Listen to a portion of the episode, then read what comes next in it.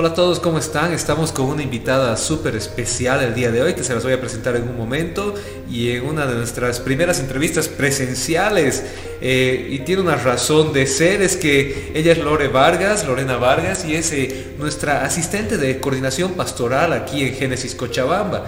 Pero además de ser nuestra asistente de coordinación pastoral y también nuestra líder de logística, ella tiene una profesión, un talento oculto en el cual ella es capísima, y es de lo que vamos a hablar hoy, que es el diseño de interiores. ¿Y por qué estamos hablando del diseño de interiores? Bueno, en primer lugar porque es algo que está muy de moda, es algo que está muy en boga, pero también porque quería que Lore un poco nos explique acerca de en qué consiste el diseño de interiores y por qué vale la pena que cuando estás haciendo algo como, por ejemplo, si eres pastor, estás a punto de armar, de decorar tu iglesia, te estás abriendo un negocio o estás haciendo una nueva casa, un departamento o lo que sea, es importante tener a alguien con criterio que pueda ayudarte a armar bien tu lugar. Pero sin más preámbulo, quiero presentarles a Lore. Gracias por estar con nosotros aquí hoy día. Y bueno, empezaremos con la primera pregunta, que es tal vez la más obvia de todas, pero la más importante. ¿Qué es el diseño de interiores? Bueno, gracias, Jona, por la invitación. La verdad es que es un tema súper lindo. Entonces empezaremos un poquito con ver qué es el diseño de interiores. Yo soy diseñadora de interiores ya hace más de 10 años. Entonces, bueno, viendo las tendencias últimas y lo que ha habido en el efecto de la pandemia y demás, es súper importante destacar un poquito lo que es el diseño interior y lo que hacemos como diseñadores, ¿no? Si bien es una rama que se ha ido un poquito apartando de lo que es la arquitectura, se lo ha hecho más que todo como una especialidad, ¿no? Entonces los diseñadores de interiores ya podemos ser como un poquito más independientes de lo que es la arquitectura, ¿no? Entonces nosotros desarrollamos soluciones creativas e innovadoras, yendo un poquito más a ver la funcionalidad de lo que es la vivencia de cada persona, ¿no? Entonces nosotros nos adecuamos para buscar una tendencia, marcar un estilo y obviamente ver todo lo que tiene que ver con la funcionalidad en el espacio interior, ¿no? Nos abarcamos un poquito más a que las personas tengan esa oportunidad de tener en su hogar una funcionalidad adecuada, pero con un estilo propio, ¿no? Ya sea en lo que es el hogar o puede ser en un espacio público, en una oficina, en un local comercial, pero ya marcando un poquito más esas tendencias, ¿no? Excelente, entonces estamos hablando de una profesión que se desprende de la arquitectura, pero es también especializada, ¿verdad? Y se dedica básicamente a los espacios interiores, ¿verdad? De las viviendas, negocios y diferentes lugares. Y me olvidaba mencionar al principio, porque hay mucha gente joven que está pensando, ¿qué voy a hacer? ¿Qué voy a estudiar? Y no conoce estas carreras nuevas, o a veces va y le dice a su papá, voy a ser diseñador de interiores. ¡Ay, decorador vas a ser! Le dicen, ¿no? Pero es una carrera en toda su magnitud, es una carrera que ahora tiene mucho campo y está muy en boga. ¿Y qué es, Lore, quisiera preguntarte, qué es lo que te apasiona de tu trabajo? ¿Por qué es que el diseño de interiores es apasionante? Y de paso, si puedes mencionar un poco también la diferencia entre ser un decorador y ser un diseñador de interiores. Muchas veces hemos tenido un poquito esa pelea.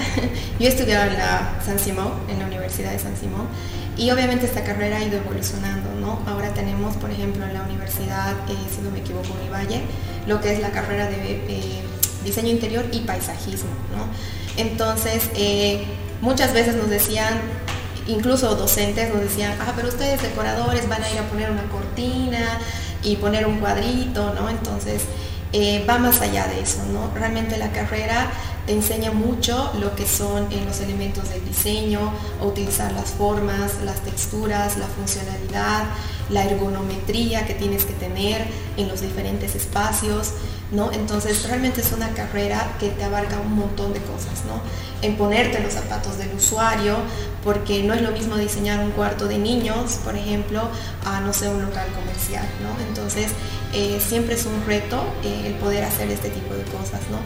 Y la verdad es que es una carrera súper apasionante, porque cada proyecto es diferente, ¿no? Cada familia o cada persona siempre busca algo, ¿no? Una necesidad. Entonces cada proyecto te sumerge en una realidad de una persona o en una necesidad, ¿no? Que está buscando destacar o ya sea solamente cumplir esa necesidad que quiere, ¿no? Excelente. Así que es además apasionante porque estás trabajando, como dices, con la persona en sus zapatos, ¿verdad? No es como que estás haciendo un moldecito de galletas y copiando uno al otro, sino que viene una familia y te dice, mira, tengo un hijo adolescente, tengo un hijo niño y que no sé qué hacer con sus cuartos, y bueno, aquí está la cocina, el living, ¿qué hacemos? Entonces tú les puedes ayudar a formar su hogar, y creo que eso es importante, ¿verdad? Tú les ayudas a formar su hogar, pero también con criterios que tal vez nunca se habían imaginado, y a maximizar el espacio, y bueno, hay muchísimo más. Pero antes de entrar en los detalles, también, ¿por qué invertir? ¿Por qué invertir en un diseñador de interiores? ¿Por qué no hacerlo así nomás? Y hablemos también no solo de hogares, hablemos de negocios, de empresas. Yo quiero abrir una peluquería. ¿Y por qué no hago nomás yo aquí pongo mis espejos, pongo mi luz como yo quiera y me ahorro el diseñador de interiores? ¿O por qué no me contrato nomás mi pintor y mi electricista? ¿Por qué invertir en esta persona que va a ser más o menos como un manager del ambiente, verdad? Exacto. Es súper importante porque ahora con el acceso que tenemos a internet y a diferentes páginas, muchas personas buscan lo que les gusta, por ejemplo, una idea, ¿no? Y la quieren plasmar en el proyecto que tengan, ¿no? Entonces es importante siempre contratar a un profesional para todo en lo que necesitemos, ¿no? Porque ese profesional siempre nos va a guiar mucho más allá por el conocimiento que tiene, ¿no? Podemos tener muy buen gusto, podemos tener el acceso a grandes profesionales como, carpinteros, pintores, etcétera, pero es siempre bueno guiarse. ¿Por qué? Uno, porque tenemos que tener, obviamente, los elementos principales de un diseño, ¿no? Entonces tenemos que ver la funcionalidad del espacio, también un presupuesto que necesitamos manejar, necesitamos ver la ergonometría, como decíamos, ¿no? Por ejemplo, en un espacio comercial, como decíamos, una peluquería, etcétera, tenemos que ver los muebles adecuados, que todo funcione correctamente, la iluminación, que es súper importante. Entonces, todos esos elementos tienen que ir de la mano. Entonces, contratar un profesional te abarca a que tú realmente vas a tener en tus manos un proyecto como tú lo has pensado, ¿no? Y no solamente yéndonos a una tendencia, a un color o a un mueble que nos gusta, por ejemplo, ¿no? Sino que todo un conjunto en sí se va a ver realmente reflejado en el proyecto final. Excelente. Además que tiene una plusvalía que muchos clientes no piensan, y es que ¿cuánta gente se queja? Me ha tenido que lidiar con el plomero y el electricista y me cambia el precio y me falla. Y el diseñador de interiores tiene su equipo de trabajo, ¿verdad? Entonces, yo hago el acuerdo contigo y tú te encargas de que el personal ejecute el trabajo final, ¿verdad? Es un poco así, o sea que tú tienes tu personal de confianza y el trato del cliente es con el diseñador de interiores. Y el diseñador de interiores trata con el nivel técnico, ¿verdad? Exacto, sí. Uno de los grandes problemas es eso, ¿no? O sea que la gente, uno no tiene el tiempo, ¿no? Como para ir a estar pendiente, y lastimosamente también a veces muchos profesionales o personas del rubro fallan en las entregas y uno tiene que lidiar con eso. Entonces, lo bueno es que nosotros contamos con un equipo de trabajo que ya trabaja con nosotros y nosotros directamente hacemos el trato con ellos, ¿no? Entonces, eso también es una facilidad para la persona que nos contrata porque directamente nos dice lo que le gusta, lo que no le gusta a nosotros. Y nosotros ya nos encargamos prácticamente de todo, ¿no? De la iluminación con el eléctrico, si tenemos que hacer un sistema especial, por ejemplo, de sonido, o temas de pisos, pintores, etcétera. Todo tenemos que manejar directamente nosotros, materiales, acabados, proveedores. Entonces es mucho más fácil porque el dueño está tranquilo de que todo está saliendo como él quiere, ¿no? Entonces incluso tenemos ya contactos con las empresas de los muebles y diferentes proveedores de materiales que nos facilitan catálogos y todo eso para que nosotros podamos presentar al cliente final en su oficina o en el tiempo que tenga, ¿no? Para poder escoger con él los elementos adecuados. Excelente. Y dime una cosa, ¿todos los diseñadores de interiores son exactamente iguales? ¿Yo puedo contratar uno o al otro y ser indistinto? ¿O hay diferentes enfoques, estilos, acercamientos al diseño de interiores? Y si hay diferencias, tal vez podrías comentarnos un poco de cuál es el tuyo. Hay diferentes, ¿no? Diferentes diseñadores marcan diferentes estilos o diferentes tendencias, ¿no? Entonces, hay personas igual dentro de mi rubro, colegas, que se han especializado en diferentes áreas, ¿no? Como es una profesión súper linda, no es tan nueva porque en realidad ahora es como que se está haciendo notar, pero realmente es una carrera que ha sido hace muchos años. Entonces tiene diferentes especialidades. Hay profesionales que tienen especialidad en color, en iluminación, en paisajismo, ¿no? Entonces, si uno busca, digamos, algo específico, como por ejemplo el diseño de escaparates en tiendas comerciales o algo, hay profesionales específicos, ¿no?, para hacer este tipo de trabajos. En mi área, por ejemplo, en lo que yo busco, digamos, un estilo o una tendencia propia, en realidad, más que una tendencia, yo busco generar un estilo. Porque las tendencias pueden desaparecer en el tiempo, ¿no?, y el estilo se queda, permanece. Entonces, yo busco desarrollar un estilo propio para cada persona o para cada cliente, porque sus necesidades o lo que ellos buscan es única, ¿no? Claro que trato de plasmar un poco lo que a mí me encanta, que es un poco ver el tema de la naturaleza y la familia, si es en caso de un hogar, ¿no?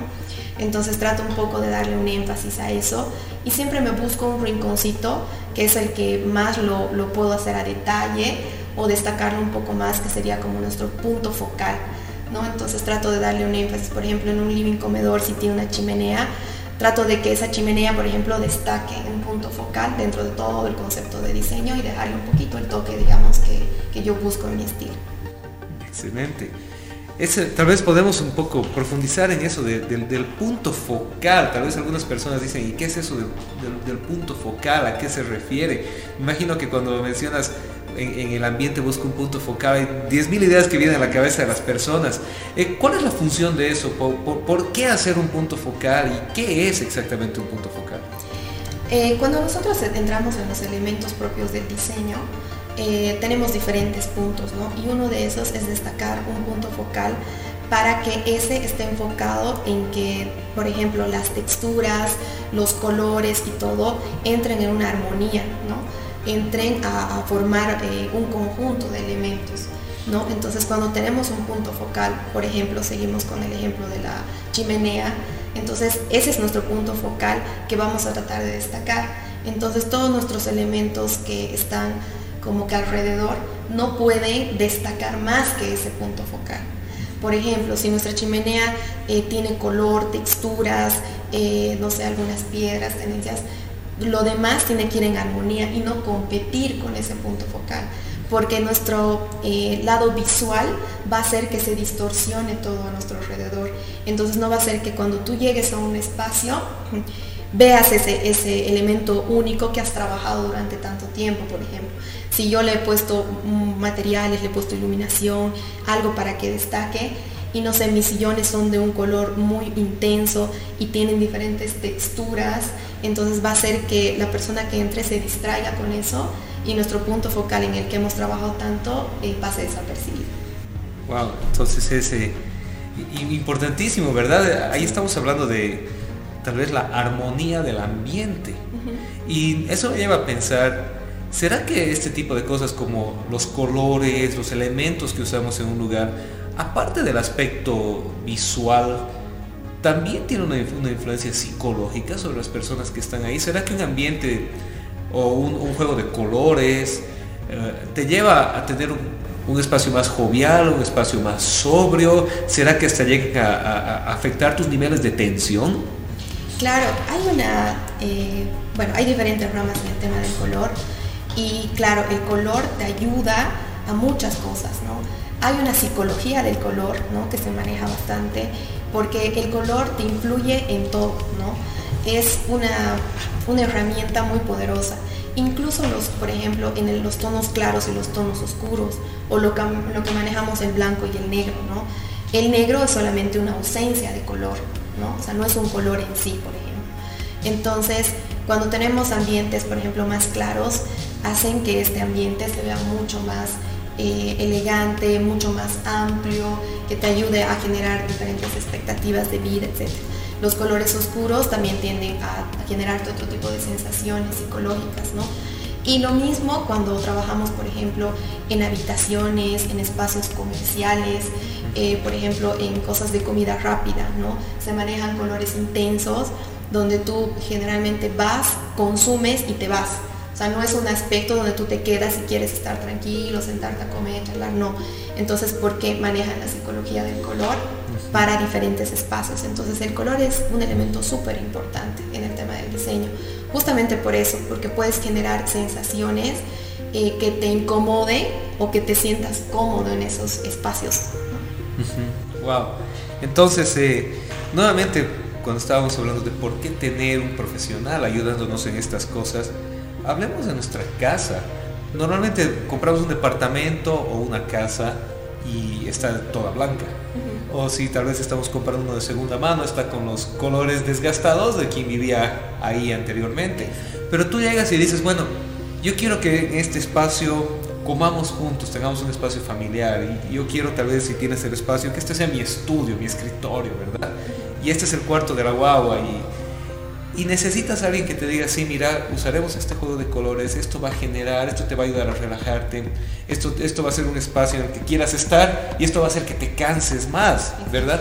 Aún el tema de las luces, luz blanca, luz amarilla, qué intensidad, no es... O sea, se puede ir y comprarse un foco del supermercado y colocarlo, pero afecta no solo la visual, sino la misma interacción del espacio. Así que es importante tener un consultor que nos ayude a resolver estas cosas para hacer nuestro espacio más hacia lo que queremos que sea, ¿verdad? Exacto. Sí. Y en el tema de las empresas también. ¿Tú crees que afecta a una empresa el palet de colores, el estilo de mueblería, de imagenografía que utilizan en un lugar? Claro, algo que es súper importante y que cabe destacar es que siempre tenemos que escuchar a la persona que nos está contratando, ¿no? Principalmente porque esa persona es la que vive ahí o la que va a realizar la actividad, por ejemplo, ¿no? Entonces, una vez escuchando las necesidades del cliente, nosotros empezamos a destacar y a darles una serie de sugerencias, una serie de preguntas y todo eso. Por eso decimos, tenemos que ponernos en los zapatos del usuario, porque ellos son los que saben más en realidad que nosotros en su vivencia, ¿no? O en lo que ellos quieren. Y a partir de eso nosotros generamos obviamente todos los elementos de diseño para poder hacer algo, un proyecto que realmente les funcione, ¿no? Y lo que comentabas, por ejemplo, en este tema de que un lugar de comida, digamos, influye todo este tipo de cosas de color, muebles, etcétera, influye totalmente, porque necesitamos hacer un estudio, y esto es algo súper lindo, que es muy hermoso en nuestra carrera, que trabajamos con diferentes profesionales también, porque nosotros trabajamos de la mano con diseñadores gráficos, con fotógrafos, con personas de iluminación, ¿no? ¿Por qué? Porque vamos de la mano. Hay un estudio, por ejemplo, de lo que son los colores de un logo, por ejemplo, ¿no? Un logo de un restaurante, tienen que tener los colores adecuados, la marca, etcétera, ¿no? Entonces los diseñadores gráficos, por ejemplo, se van a eso, y nosotros trabajamos de la mano con ellos, porque esos mismos colores tienen que ir plasmados en el diseño interior, pero al mismo tiempo no tienen que competir con las cosas, digamos, propias del lugar, pero sí se tienen que respetar, porque eso ya está dándole las características de ese espacio, de ese restaurante, por ejemplo, ¿no? Entonces nosotros trabajamos, por ejemplo, con diseñadores gráficos para la marca del logo, la marca del estilo, y ellos manejan diferentes cosas, ¿no? Entonces nosotros entramos junto con ellos para adecuar esto, porque si no puede generar en que un negocio prospere o no, por ejemplo. Si tú no tienes, no sé, un restaurante que tú quieres que sea familiar y no tienes un espacio para niños o juegos o mobiliario especial, la gente no va a ir con sus niños, por ende no va a ir a este espacio a comer, por ejemplo. Entonces, por más de que sea súper lindo el restaurante o algo familiar, si no tienes un espacio para niños, los padres no van a ir, por ejemplo, ¿no? Entonces, tiene que estar súper bien pensado todo el global de lo que tú quieres, digamos, en un restaurante o en un espacio comercial o en tu casa, ¿no? Porque no es lo mismo... por ejemplo, diseñar una cocina para una persona que no cocina en su casa, o sea, que prácticamente pone el microondas y ya está, para una persona que es amante de la cocina, ¿no? Entonces son diferentes personas y son diferentes estilos que se tienen que manejar de acuerdo a la persona, ¿no? Al cliente. Y ahí entra algo muy importante que mencionabas y que vale la pena tomar en cuenta, y es que no estamos hablando de un simple decorador, estamos hablando de alguien que va a visualizar lo que tú quieres lograr y te va a ayudar a hacerlo realidad. Sucede mucho con temas de, por ejemplo, restaurantes o negocios que tienen un público objetivo en mente y en la realidad la gente a la que quieren llegar no está yendo a ese lugar, y tiene muchas veces mucho que ver con el espacio que han generado. Entonces, por ejemplo, tú quieres hacer un café gourmet, pero el estilo que has diseñado en tu restaurante no evoca un estilo gourmet, sino un estilo bohemio, por ejemplo, por decir algo. Entonces el tipo de clientela que estás recibiendo es tal vez diferente al que tenías en mente. Y muchas veces tiene que ver con que la gente pasa por la puerta y mira, y simplemente lo que ve no llama a ese tipo de persona a la que querías llegar. Entonces el espacio, el ambiente, la visual, tiene mucho que ver con el éxito de que la persona llegue a la puerta y entre por la puerta. Entonces ahí viene el diseñador de interiores realmente para hacer para ayudarte a plasmar tu visión de manera integral. Y hablando de visiones y hablando del mundo en el que vivimos, porque vivimos en un mundo entre COVID y post-COVID, ¿verdad? Todavía estamos barajando ahí las cosas y viendo si ya estamos saliendo del COVID o estamos volviendo a entrar. Algún rato el COVID pasará o aprenderemos a vivir con él. Pero, ¿qué ha hecho el COVID? ¿Cómo ha influenciado el COVID este rubro, este campo del diseño interior? ¿Se ha mantenido igual? ¿Ha traído nuevas tendencias? ¿Y cómo lo visualizan hacia adelante? Por ejemplo, ha sido realmente un cambio, ¿no?, que hemos tenido, porque es como que aprender a vivir con cierto tipo de cosas, ¿no? Por ejemplo, las cosas de bioseguridad que se han manejado en los espacios públicos, donde tú vas en oficinas, etcétera, y también en la casa, ¿no? Porque se ha generado los espacios de home office, por ejemplo, ¿no? Entonces sí ha generado que seamos nosotros obviamente más creativos, más innovadores, porque tenemos que entrar con algo nuevo, o sea, con una bioseguridad, por ejemplo, pero no rompiendo con un estilo o un diseño que ya tenían antes, y obviamente destacando este diseño y no poniéndolo como que por detrás, ¿no? Entonces ha sido un reto porque aparte hemos tenido que generar, por ejemplo, espacios públicos a tiempo récord, porque necesitaban trabajar y necesitábamos implementar este tipo de equipos de bioseguridad, pero sin romper, como decíamos, el espacio que ya se había creado. Ha habido lugares que estaban recién inaugurando y obviamente tenían una tendencia, un espacio ya adecuado, y hemos tenido que readecuar cierto tipo de cosas, ¿no? Entonces, lo bueno es que siempre estamos innovando, ¿no? Y acá en Bolivia tenemos grandes profesionales, artesanos y todo, que realmente tú estás pensando una cosa y ellos ya lo están haciendo, ¿no? Entonces nos han ayudado un montón a generar estos espacios sin romper con eso, ¿no? Y en el diario vivir, que hemos tenido que vivir todos, hemos tenido que trabajar, ¿no? Entonces ahí nos hemos dado cuenta que el espacio que teníamos no era como pensábamos, ¿no? Tal vez hemos tenido que generar en un cuarto que no usábamos un home office, por ejemplo, o un espacio donde, que era el comedor, que ha habido mucha gente, era el espacio de trabajo para los chicos, ¿no?, para conectarse a sus clases virtuales. Entonces esto ha hecho que la gente se ponga a pensar que su casa realmente necesitaba cambios, ¿no? Y esto ha generado también otras necesidades, ¿no?, que tal vez no las veíamos en el diario vivir antiguo, digamos, ¿no?, cuando no había el COVID. Entonces esto ha generado que también la gente busque estos espacios, ¿no?, generar espacios de trabajo, generar espacios para sus hijos, ¿no?, que puedan tener como escritorios, etc. Y también ha generado una necesidad que creo que es una de las más importantes, que es generar espacios interiores, pero teniendo también naturaleza, porque nos ha tocado vivir momentos en que no podíamos salir a parques o no podíamos ver naturaleza, y la naturaleza es súper importante en lo que es el diario vivir de cada uno de nosotros. Entonces generar espacios verdes también ha generado una necesidad, ¿no? Entonces esto nos ha ayudado un poquito a evolucionar, a ver realmente lo que es importante, como es la familia, los espacios que tienen que tener en común, y también espacios privados para poder aprender, para poder trabajar, etc. Y también generar espacios de naturaleza dentro de nuestro hogar. Wow. harto que pensar, ¿no? En 2 años de COVID, ¿cómo ha cambiado todo? Antes, totalmente. Realmente la mayoría de las personas no decían, necesito una oficina en mi casa, o necesito un aula en mi casa. O al mismo tiempo, necesito un verde en mi casa, porque salías al parque por último, o ibas al campo. Y bueno, veremos qué sucede con esas tendencias una vez que las cosas se vuelvan a una cierta normalidad, qué permanecerá, qué cambiará. Todavía está abierto al interrogante y la profesión, como todas las profesiones, se irá reinventando.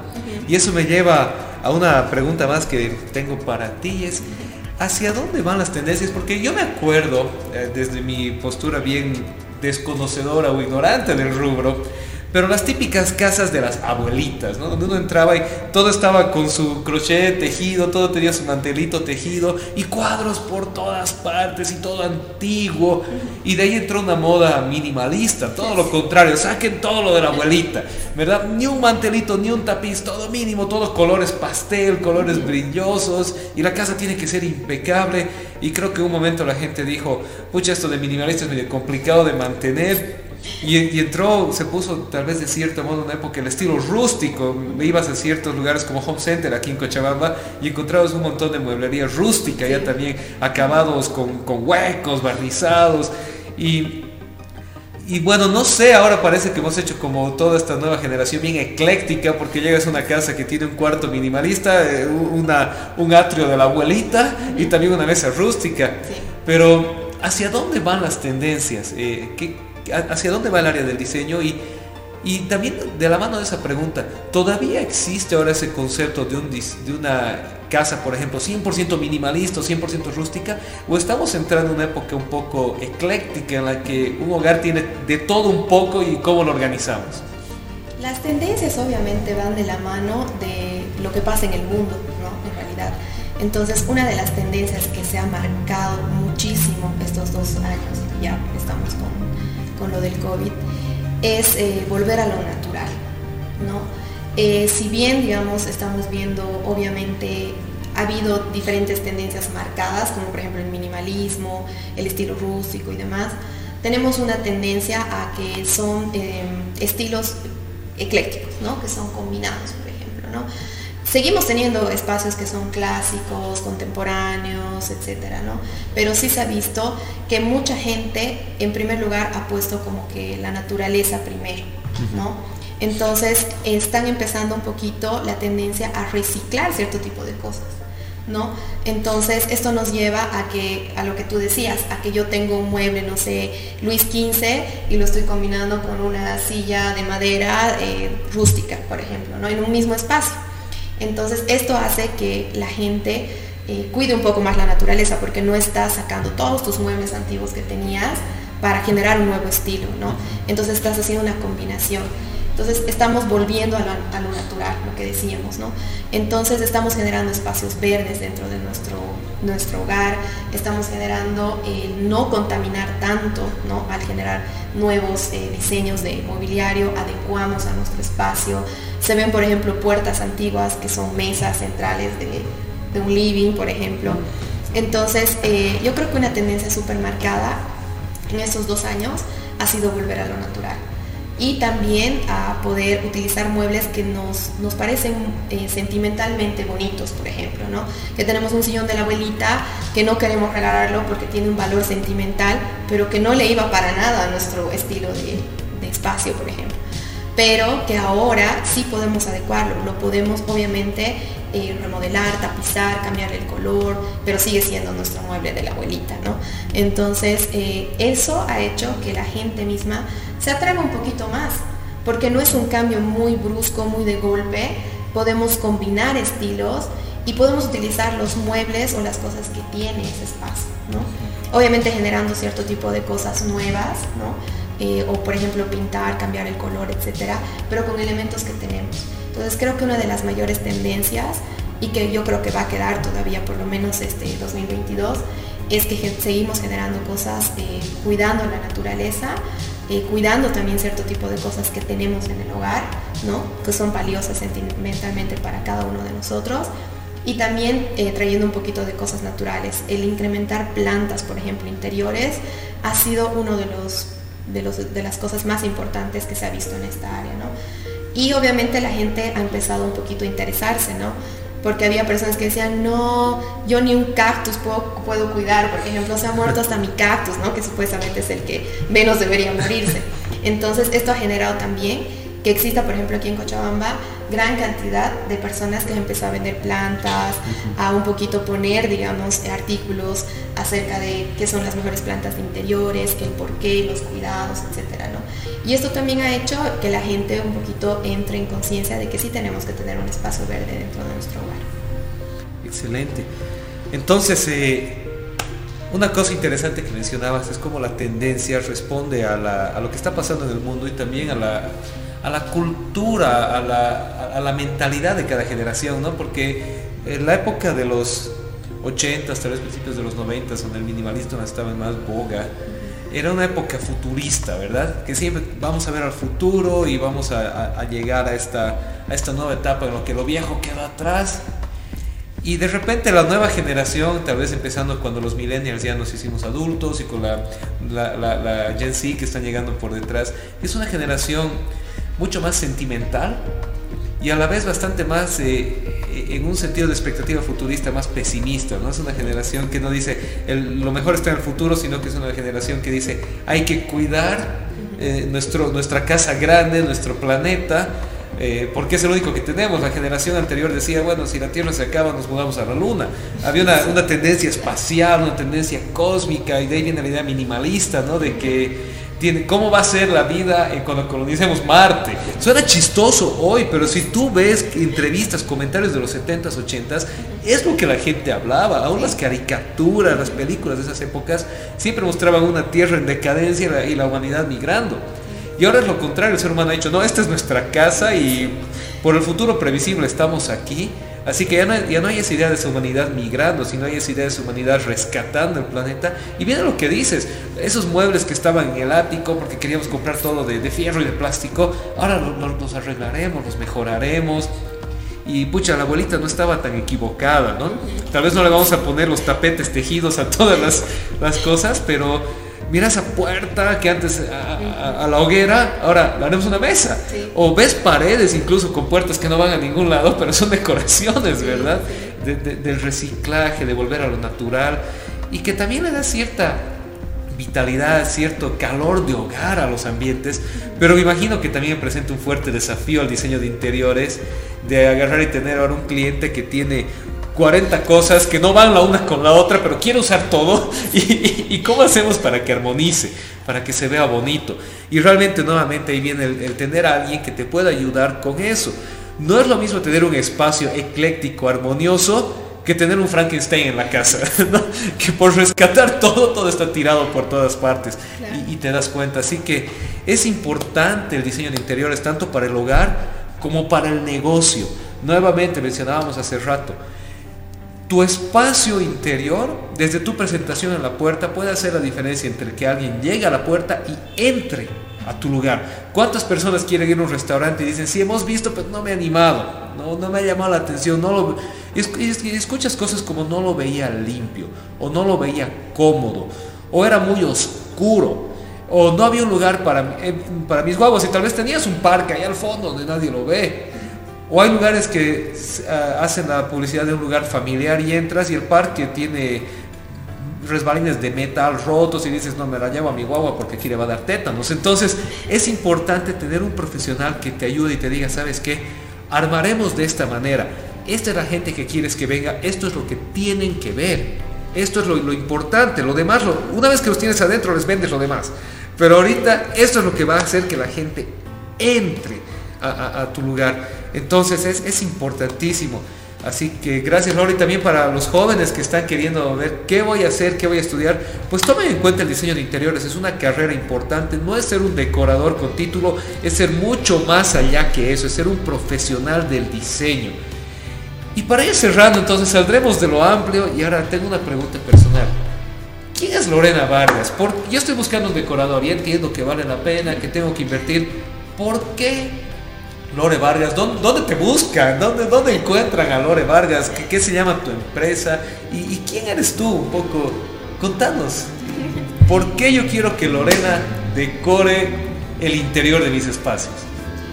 Bueno, yo soy diseñadora de interiores hace más de 10 años, ¿no? Y realmente es una pasión que siempre le he llevado desde muy chiquita. Siempre me ha gustado todo lo que tiene que ver con colores, todo lo que tiene que ver con tendencias. Pero algo muy importante y que va de la mano, digamos, es que siempre me ha gustado ayudar a los demás. Siempre me ha gustado siempre darles, no sé, alguna cosita más para que se sientan bien, ¿no? Y esto va mucho de la mano de mi creencia en Dios, ¿no? Entonces, creo que nosotros como personas tenemos un poquito que ir de la mano en nuestra profesión con la persona que somos, ¿no? Y la verdad es que ha ido de la mano porque he conocido muchísimas personas súper interesantes.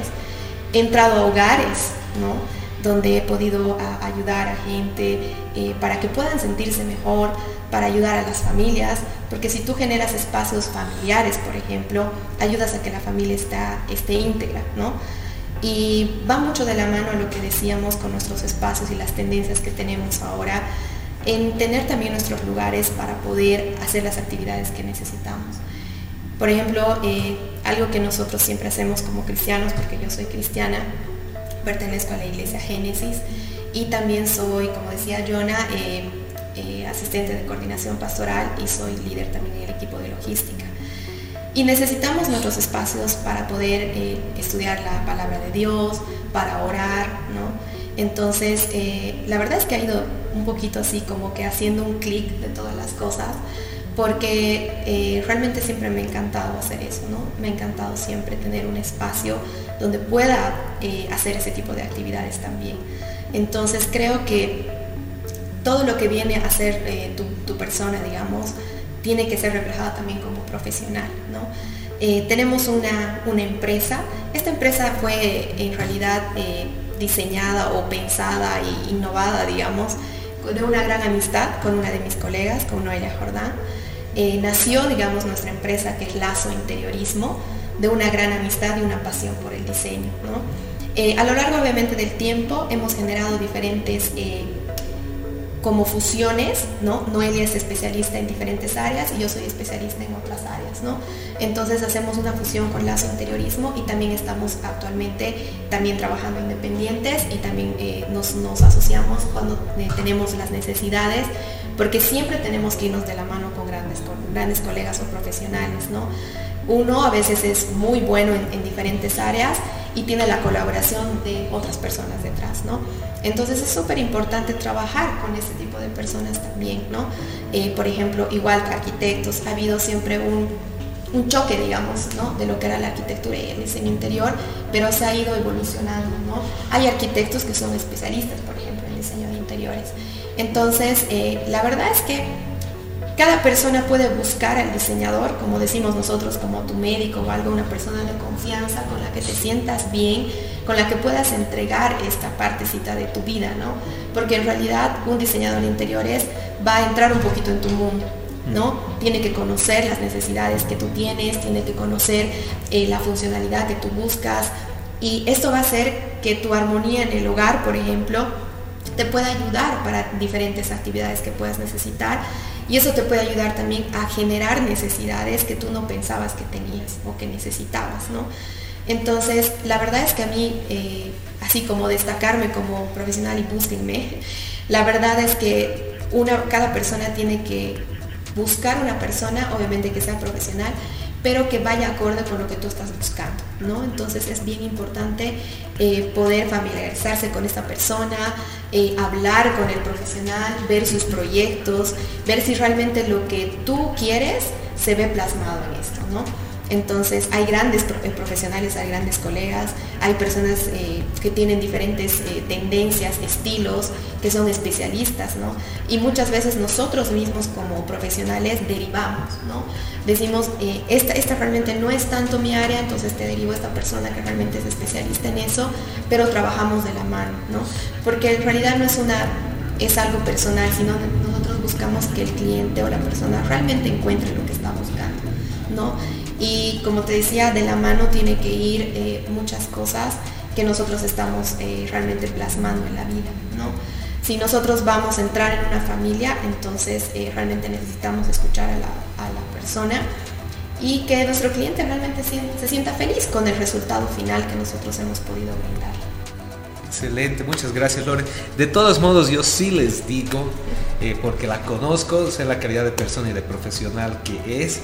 Busquen a Lorena Vargas, Lazo Interiorismo, es la página de Facebook, también la página web, y también están en Instagram, ¿verdad? Sí. Y también están en Instagram, o la pueden buscar como Lore Vargas, mandarle un mensajito personal y decirle: estoy buscando una diseñadora de interiores, y no se van a arrepentir, van a tener un trabajo excelente, un nivel de ética altísimo, y como ella misma les dijo, si están buscando algo diferente, que es lo que ella se especializa, entonces tienen la sociedad con Noelia Jordán, otra gran amiga, otra gran profesional, y si no, pues les dirán: mira, te aconsejamos ir por este lado.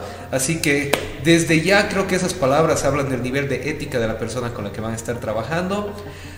Hoy hemos hablado entonces del diseño de interiores. ¿Y por qué hablamos del diseño de interiores en una página cristiana? Bueno, porque en primer lugar hablamos de todo tipo de cosas que son de interés para la sociedad, para todos nosotros, y en segundo lugar porque, como decíamos, el espacio en el que tú te desenvuelves afecta muchísimo tu vida. Y realmente, si tienes la posibilidad de generar un espacio en tu hogar, en tu oficina, en donde sea que estés, para que sea un espacio de estar en familia, para que sea un espacio de oración, de estudio, pues es bueno que lo hagas, y a veces no sabemos cómo hacerlo, o a veces tenemos la casa llena de guaraguas, de cosas por todo lado, ¿y qué hago con todo esto? Como decíamos, tengo el mueble de la abuelita y no lo quiero botar, pero mi esposa me va a botar a mí de la casa si yo no boto el mueble. Llama a tu diseñador de interiores, así como llamas a tu psicólogo para que te ayude con tu cuestión interior, o a tu pastor para que te ayude con tus áreas espirituales. Llama a tu diseñador de interiores para que te ayude con el espacio en el que habitas, o con la institución de la cual formas parte o a la cual diriges. Es una inversión que vale muchísimo la pena, va a mejorar tu calidad de vida, y también te va a dar mucha tranquilidad, y además que te van a poder también ayudar con la puesta en marcha de tu espacio, en vez de que estés poniendo en alguien sabe. ¿Quién conoce un buen electricista, un buen plomero, un buen pintor, un buen techero? Llama a tu diseñador de interiores. Sí, vas a tener que pagarle su trabajo, obviamente, pero te va a dar la paz de que ella misma va a traer el techero, el plomero, el electricista y todo lo demás. Así que vale muchísimo la pena, y es una cosa muy buena que nos va a beneficiar mucho. Gracias, Lore, que Dios te bendiga, siga adelante en tus profesiones bivocacionales. Lorena, como les decía, es parte del equipo de la iglesia y también es diseñadora de interiores, es una profesional bivocacional y una excelente persona, y gracias por darnos el tiempo el día de hoy. A todos los que nos ven y nos acompañan, muchas gracias. No se olviden compartir, suscribirse a las páginas de Lazo Interiorismo, de Conversando con Jona y de Génesis Cochabamba. Denle su me gusta, comenten en las redes sociales y pasen la voz. Que Dios les bendiga. Nos vemos en una próxima ocasión. Gracias.